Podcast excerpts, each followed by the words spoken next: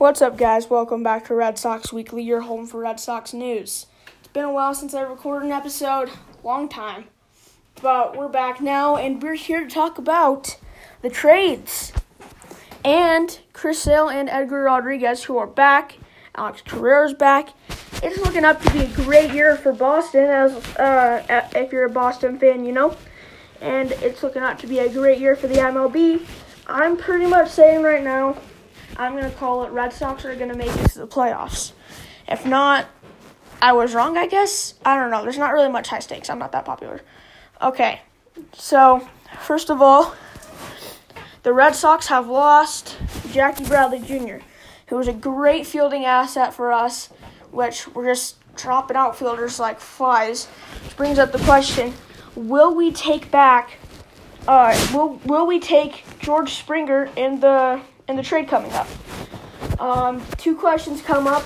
Did we learn from last time? Will we take him, or are we going to cheapskate out of this one again and uh, pass up on a World Series MVP player that is George Springer? Um, so honestly, I think that it could go either way. At this point, it's kind of a toss up. I feel like if if I have hope that the Red Sox ownership isn't going to cheap out on this one. If I feel like they're going to be smart about it, I feel like the smart decision is definitely to take George Springer. Um, he was part of that cheating scandal, but on the other hand, that means that uh, that George Springer and Alex Cora know each other, so there's going to be, you know, good things for coaching there and stuff.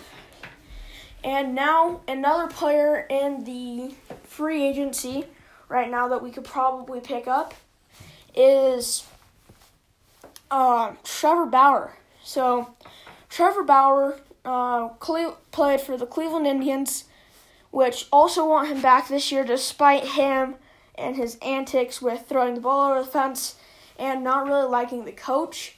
Uh, he used to play for the Cincinnati Reds. I think that they're just done with him. They did lose one of their pitchers uh, just barely in the trade, so they might re uh, resign him. But honestly, I feel like um, with all the things that he's been doing, with the drawing on the mound and wearing the free Joe Kelly cleats, uh, I feel like they think that it's not worth it, and I think that he's going to go for free agency. Red Sox may take him, really just have like two all star pitchers right now. Uh, we would like three. That would be sick. I think that we would have a shot at honestly the DS and the CS coming up.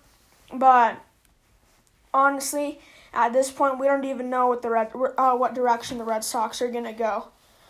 Um, well, this is all the time we have for this week.